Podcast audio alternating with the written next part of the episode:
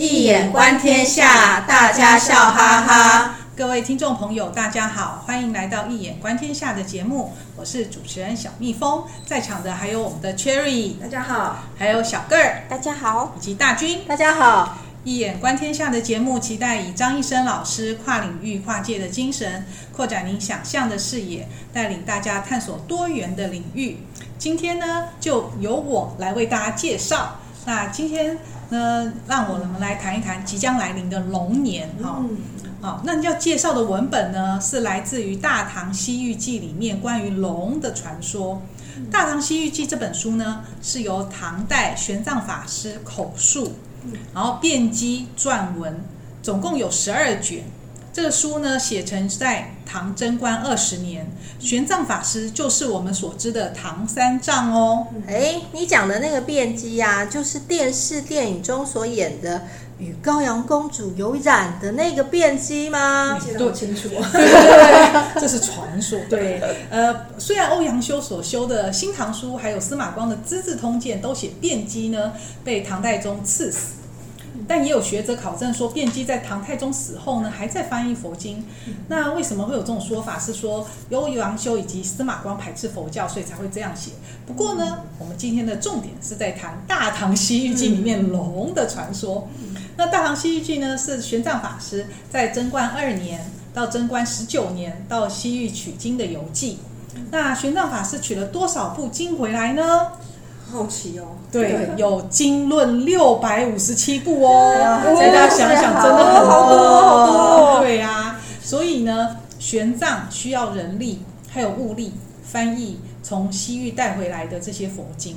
那唐太宗答应了，可是交换条件呢，就是要求玄奘整理游历西域、印度等地的见闻、风土民情。所以呢，玄奘口述、辩机撰文，一年就完成了《大唐西域记》，总共有十万多字哦。这么快，对，一年就完成了，很厉害哦。内容非常的丰富哦，因为呢，它记载了玄奘法师在十六七年间有。游历西域的国家一百三十八个，包含现在大家知道的印度、阿富汗、巴基斯坦、伊朗、以斯里兰兰卡这些国家区域哦，而且技术的内容哦非常的多，包含了国家的名字、疆域大小、地理形势、气候、它的首都、那生产什么样的呃农产、那使用的货币、食物、穿的衣服饰品。使用的语言文字是什么？艺术、礼仪风俗、宗教的部分，譬如说信仰啦、佛教的圣基啦、寺数，还有僧侣的数量，还有大小圣佛教的流行状况。都有详细的记载哦，哇，内容真的真的很丰富哎。那时候没有电脑哎，对，好厉害，所以所以不容易。他们他们真的是很努力，能够完全去了解这一些才能对，所以简单，没错，真的是。所以《大唐西域记》的是现代学者们研究七世纪中亚、南亚各国的历史、地理、宗教、文化，还有中亚交通史的重要资料哦。也是研究印度佛教史的重要资料，所以《大唐西域记》才是真实版的《玄奘西游记》哦。哇，原来如此！那大家所熟悉的《西游记》就不是真实版了。对，那我们在 EP 二十七有谈过《西游记》，那有听众呃兴那有兴趣的听众朋友就可以再找来听听看。嗯，对啊。现在呢，就让我先来介绍第一个龙的传说呢，这是跟小龙女有关的故事哦。哟，这个是那个神雕侠侣的小龙女吗？嗯，当然不是啊，不过呢也很好听哦。就是在很久以前呢，啊，释迦族呃有一个呃被外族入侵，这个释迦就释迦牟尼佛的释迦了哈。那有个少年呢，他就逃逃命出去，逃命出去，那我们称这个少年为阿加。那阿加跑啊跑，没有力气了。这时候居然有一只大巨型的大雁从高处飞到他的旁边，而且非常的温顺，让阿加乘坐。那阿加就乘坐大雁飞向了远方。那没多久呢，大雁就把阿加放到一个原始森林里的水池旁边就走了。阿加在森林里四处走了一圈，发现迷路了。那他又累又困的，就在水池旁的一棵树下睡着了。这时候呢，有个小龙女正在水里面游玩，看到睡着的阿佳，她自己就施展法力，幻化成人形，走到阿佳旁边。这时候阿佳正好醒了，见到一位绝世漂亮的少女出现在眼前呐、当下就和少女求亲。少女当下就用两个理由婉拒喽。她第一个理由就说，她就说他自己是这个水池里面的龙女，是兽身，哈，是野兽。这个人形呢，只是一个幻术，所以不能跟人类相爱生活。第二个理由是要征得父母的同意哦。哦，好乖哦。嗯、对，孝顺。阿佳看女孩非常的坦诚，阿佳很感动，于是他就向上天祈祷说：“神啊，我愿意用自己的所有一生的福德去供养您。伟大的神，只希望神能够将龙女变成真正的人。”神被感动了耶，龙女就变成人类的外形了。哇，这个阿加的福德真的很大耶，居然这样子就可以让龙女成为人身。在中国的传统故事里，动物要修成人身，可是要好几百年呢。对，嗯，对啊，所以龙女感恩不尽，他就带了龙阿佳去龙宫见父母，龙女就跟父母禀告这件事情。他怎么遇到阿佳的？阿佳又是怎么祈祷让他变成人的？他也跟阿佳情投意合，愿意以身相许。所以龙王呢就同意阿佳和女儿的婚事，也留阿佳在龙宫举行盛大的婚礼。那龙族的伙伴们呢也对阿佳非常的礼遇。但是阿佳呢看到身边的这些龙类啊，感感往往还是感到害怕跟恶心哦。所以阿佳就跟龙王说要带龙女回到人间。那龙王很疼女儿，怕阿佳夫妇走远了，以后就很难再见到女儿了，所以就和阿加说，龙池的附近有一个国家名叫巫国，他龙王有个方法可以让阿加占领巫国，好让阿加和女儿住在龙池附近。那龙王是用了什么方法呢？对，龙王呢就让阿加献宝给国王，宝物呢是一柄龙王宝剑。他就是让阿佳假意的献宝，一次进一接近国王的时候呢，就刺杀死国王了。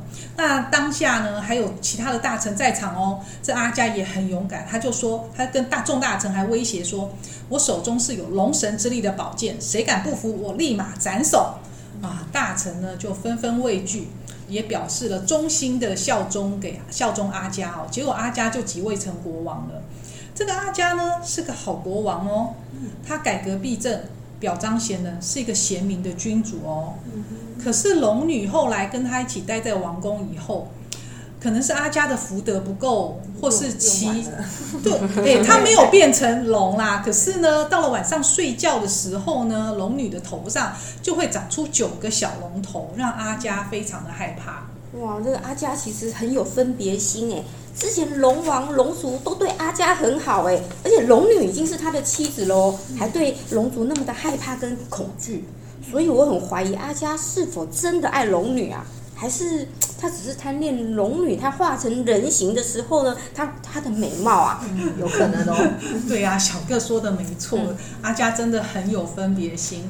他居然有一天晚上就趁龙女睡着的时候，拿着龙王宝剑把龙女斩出来九个小龙头全部砍掉了。龙女惊醒了，就告诉阿佳说：“你这样做太鲁莽了，你去这样他阿佳这样做不仅伤害了他龙女的身体，也让后代子孙都会因此而头痛。”而痛苦的，所以后来阿佳自己还有王族的后人，真的后来都有偏头痛的毛病。虽然不会经常发作，可是，一旦发作起来，真的是痛苦不堪。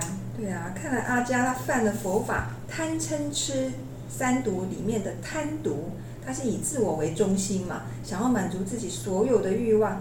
简简直是没完没了哦！那阿家当上了国王还不满足，那龙女夜间所长出的龙头，他会害怕，不想看到，然后就把它给砍掉。这是对色相贪恋的欲望啊！嗯，对啊，Cherry 说的真是太好了。以一眼观天下的角度来看呢，这个故事可以用择天怪卦来诠释。这个怪就是决定的决，没有水字旁啊、哦、的怪字。那因为故事中。很明显的意象就是阿加杀死巫国国王，还有除去龙女夜里所长出来的龙头。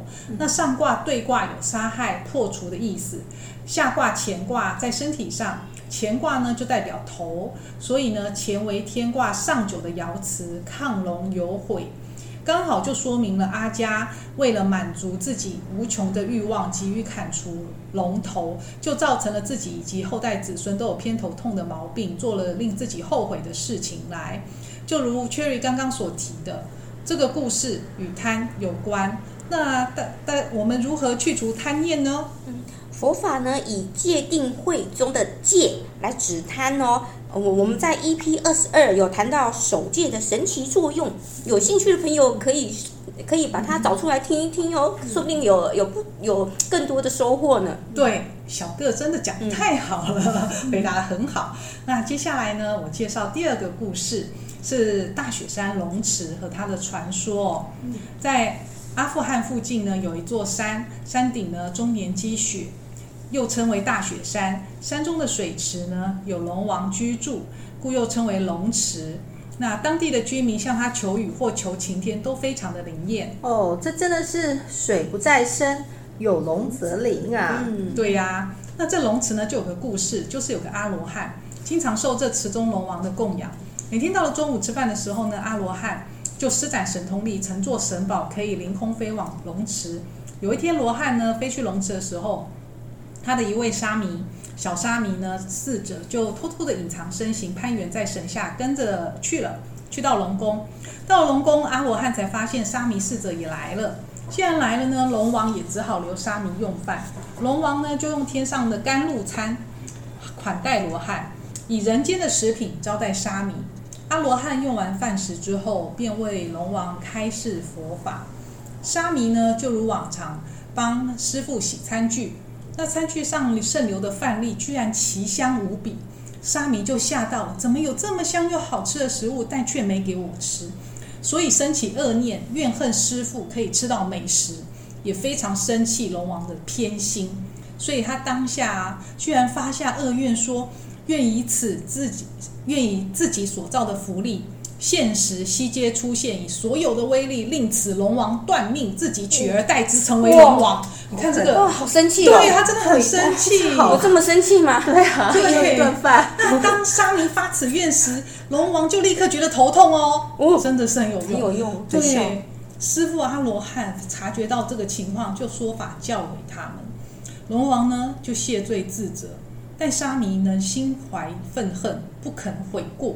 当天回寺之后，沙弥因为当时所发的愿力，再加上自己以往的福德，当夜就死了。可他转身为大龙王，威猛奋发，就来到了雪山的龙池，把龙王给杀死了。他取代而龙，取代成为新龙王，占领龙宫。然后呢，他又因为憎恨师父阿罗汉。就兴起了狂风暴雨，把树根都拔起来了，想要毁坏佛寺哦。当地的国王见到这个情形，觉得诶很奇怪啊，怎么？他就问阿罗汉，阿罗汉呢就把前因后果告诉国王。国王为了安抚这个恶龙王啊，这个新的龙王，就在大雪山下盖起了佛塔，寺院佛塔。可是这个沙弥所转生的龙王实在愤恨太深，他不领情，佛塔就屡建屡毁。国王就因此非常的生气，那就好吧，那就填平龙池，毁掉龙王的居所好了。那龙王呢，看到大军压境，就知道害怕了，他呢就变身成一个年老的婆罗门去见国王，跟国王劝劝谏说：“大王啊，你前世多种善因，威望所致，众人无不臣服，何必和一条龙争斗呢？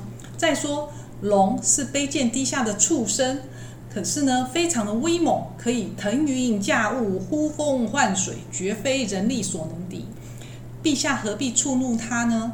即使赢了，也不会震慑四方；如果输了，便是败给畜生的奇耻大辱。我为您着想，您还是赶紧收兵吧。哦，这条恶龙真的是很会讲话，话术一级棒。不过。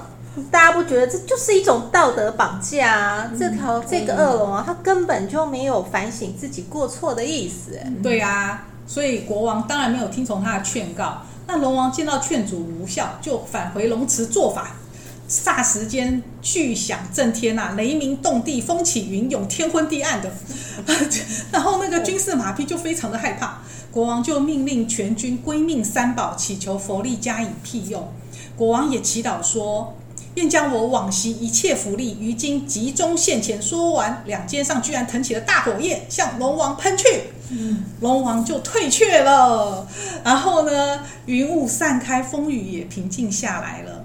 那国王就令着军士啊，每人挑担啊，扛石头去填平龙池，龙王就愿意投降了。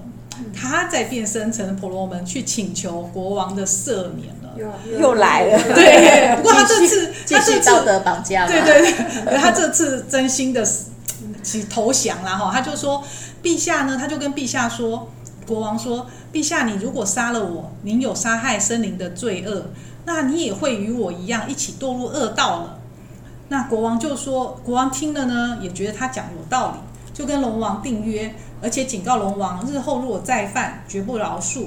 龙王这时候也说，他因为前世的恶业，今生转世为龙，那秉性呢就很凶猛恶劣，常常不能控制嘛，哈，就嗔心起来的时候，就会忘记今日的约定，所以他自己也了解了自己这只龙恶龙，所以他就请国王在雪山下重建塔寺，然后不可以绝不敢再毁坏，而且要派一个人在寺中守望着雪山。如果发现山巅有黑云升起，就是嗔心发作的时候，马上敲打磬。那当我呢听到磬的声音，恶心就会熄灭了。那国王呢就所以国王就重修佛寺佛塔。也派了人住在塔上，守望山上的云气，然后呢，注意是不是有黑云出现就敲磬哦。所以到了玄奘法师来访的时候，仍然是这个样子。哇哦，这个小沙弥转身变成的这个恶龙王，真的还。最后还懂得忏悔啊，对啊，所以呢，其实我听到这个故事之后，就觉得说，真的不可以随便发愿的。不管你是发善愿，像前面那个阿迦是发善愿，后面这个呢是发恶愿。哦，那这个小沙弥的故事又让我联想到浮士德的故事哦。那浮士德他为了追求知识跟权力，就跟魔鬼签订合约，出卖了他自己的灵魂。那这个小沙弥呢，是用自己的福德来发恶愿，成为了大龙王，恶事做尽哦。所以让我就警惕到，我们的任何一个起心动念都要非常非常的小心哦。嗯嗯，真的真的每个起心动念非常的重要。从一眼观天下来看，这个故事呢，可以用水地比卦来诠释。比卦呢，有比较比附的意思。首先，沙弥呢，就是因为有比较心，所以不满龙王的对待，生出嗔恨心，发了恶愿，转世当了新的龙王，还想灭掉师父所在的佛寺。这个嗔恨心真的太强大、太可怕了，就如同比卦里面的互卦，哦，为三地波卦。那波卦呢的初爻到五爻皆是阴爻，表示沙弥的阴影真的很大，招来自己的灭灭亡啊。那这个情况呢，就像坤卦上六的爻辞，他讲龙战于野，其血玄黄一样，引来自己的败亡。而坤卦动六爻，也正是三地波卦哦。嗯，小蜜蜂解的真的很好诶。嗔呢，其实就是对外境不满，因为和自己期望的结果有落差，然后就感到很生气。这是这是一种负面的情绪，就是因为不开心，反而最后变成使用暴力来解决问题。那如果到了国跟国之间呢，也可能会因为嗔哦而引发的战争哦。没错，嗯，所以佛法说嗔火能烧诸善根，所以有那种一念嗔心起，火烧功德林这个说法。而且呢，当我们生气的时候，会破坏我们的定力，嗯，心就静不下来哦，反而会变成我们痛苦的来源。所以呢，当这个有这种情况发生的时候呢，我们要记得修定哦。来，跟着我。把眼睛轻轻的闭上，慢慢的吸气，慢慢的吐气，慢慢的吸气，慢慢的吐气，气沉丹田，慢慢的定下来。哇，我们都快要入定了。对。哦，那赶快再来讲一下哦，就是我们儒家的经典呢，在《礼记·大学》篇中也有说到哦，叫知止而后有定，定而后能静。静而后能安，安而后能虑，虑而后能得，定静安、虑、得的五个过程，是我们学习知识与修养道德的方法跟步骤。而定是第一个步骤，可见定真的是非常非常非常的重要哦！哇，用了三个非常，真的是表示非常重要。对，要说三遍。对，重要事情要说三遍。大军补充的真好。那我还有第三个小故事要介绍给大家哦。哦，请大家继续接着听。在古区之国的东部，有一个很大的水池。水池里生活着很多凶猛的龙族成员，这些恶龙呢，经常骚扰周围的村庄。这些龙呢，还善于变身成各种的动物或人。恶龙看到野马经常到呃池子取水，所以它也幻化成马来和这些喝水的母马们一起。就生出了很多小龙驹，那这些小龙驹长大后呢，体型比普通的马强健很多倍哦，但是脾气十分的暴躁，不易驯服。但因为龙驹的体型强健，所以方圆千里的人呢都来试马。后过没多久，大家就发现龙驹虽然难以驯服，但是龙驹的后代们体格健壮，脾气脾气呢却少很多，所以更容易驯服。从此以后，这个地方就盛产。宝马龙驹，而且远近驰名。哎呦，这个就是传说中的汗血宝马吗？嗯，故事中没讲，我不确定哦。然后在这龙池附近有一位国王，叫做金花王。啊，金花王呢是少有的贤明君主，不但廉洁，而且还有才华，而且还懂得教化百姓。百姓们非常的善良，国家也很富裕。恶龙们听见金花王在讲道。恶龙们也就一起听哦。听完之后，恶龙们深受感动，就不再为祸百姓了，而且还愿意亲自为金花王拉车，表示对他的无限尊重。可是好景不长，金花王将要去世了，他担心恶龙本性难移，会再作恶，因此金花王就借助神的力量造出一个神鞭，用这个神鞭教化众龙，回归龙池。临死前还用自己最后的力量把这些恶龙封印在龙池附近，不能跑远。可是后来啊，国王呃国家发生干旱，那城里的妇人呢，为了家里的做饭啊、沐浴、洗衣，就经常要去龙池取水。那池中的龙门呢，就变化成俊美的男子，跟这些取水的妇人幽会哈，生下很多龙子。而这些龙子呢，就和初代的龙驹一样，非常的强壮，而且骄傲凶狠，不听新任国王的指挥。啊，真所谓是江山易改，本性难移呀。对呀、啊，新国王非常的生气，可是他找不到方法管教这些龙子们，居然失去了理智，勾结外邦突厥人，与他们的配合，把这些龙子们赶尽杀绝，只为了解心头之恨。可是呢，引狼入室，突厥王呢不仅杀了龙子们，还抢劫了当地的金银财宝、牲畜粮食，还有宝马龙驹哦，还把这些国家。不仅是龙子，还有其他的男女老少全部杀害了。当然，引进古突厥人的国王也被杀了，等于被灭国了。哇，这个这个新国王真的是好愚痴哦。那这个故事呢，刚好就应验了呃佛法所讲三贪嗔痴三毒中的痴毒哦。那也告诉我们有没有智慧真的很重要哎。嗯，那这个故事呢，可以用什么卦来解啊？对啊，我先想。呃，我想先从天风姤卦动第六爻来谈起。那个“姤”就是女后的意思哈，“女后”两个字结合起来的字“姤卦”，它有交合、邂逅的意思。在这个故事中呢，龙与母母马与女人交合交媾，好就有姤卦的意象。那在故事中呢，接任的新国王是地位最高的君王，可是他没有智慧。想不到好办法治理龙子，就如同姤卦上九的象辞哦，“姤其绝，上穷命也”的描述一样。新国王想不出好办法，觉得穷途末路，就引进突厥人。而姤卦变了六爻之后，就变成泽风大过卦。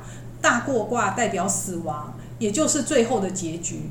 新国王因为愚痴、缺乏智慧，引狼入室，而灭了自己的国家。对耶，大过卦的大象是坎卦，坎卦也是可以代表的智慧。那所以这个故事就是告诉我们智慧的重要性哦。那接任的新国王，他比不上先前的金花王的智慧。新国王没有办法可以讲道服龙哦。啊、所以大家也可以听出来，这两位国王真的是一个非常明显的对比。而佛法说愚痴是因为邪见而生起的，对真实的无知，对事理错误的认识，对因果有了颠倒的看法，所以是就会做出了错误的行动。嗯，对啊，所以今天呢，呃，介绍的三个故事，刚好找到可以对应到佛法中的贪嗔痴三毒，表达出戒定慧的重要性。其实真的蛮意外的，因为我本来只是想要找到与龙有关的传说故事哦，那可能是因为玄奘法师所写的故事吧，所以借着龙的传说来告诉我们佛法。那在二零二四年的刚开始，就让我们好好的学习星云法师所说的三好，就是身要做好事，口说好话，心存好念，以三好去除三毒，照顾好身口意三业哦。嗯，最后祝大家平安快乐，让我们一起努力，使二零二四年成为身心灵丰收的一年。也要记得收听我们一眼观天下的节目，一定会让您收获满满哦。嗯，嗯，然后谢呃谢谢在此谢谢 Cherry 还有小个大军的参与，我们节目今天到此结束，下次见喽，拜拜。拜拜。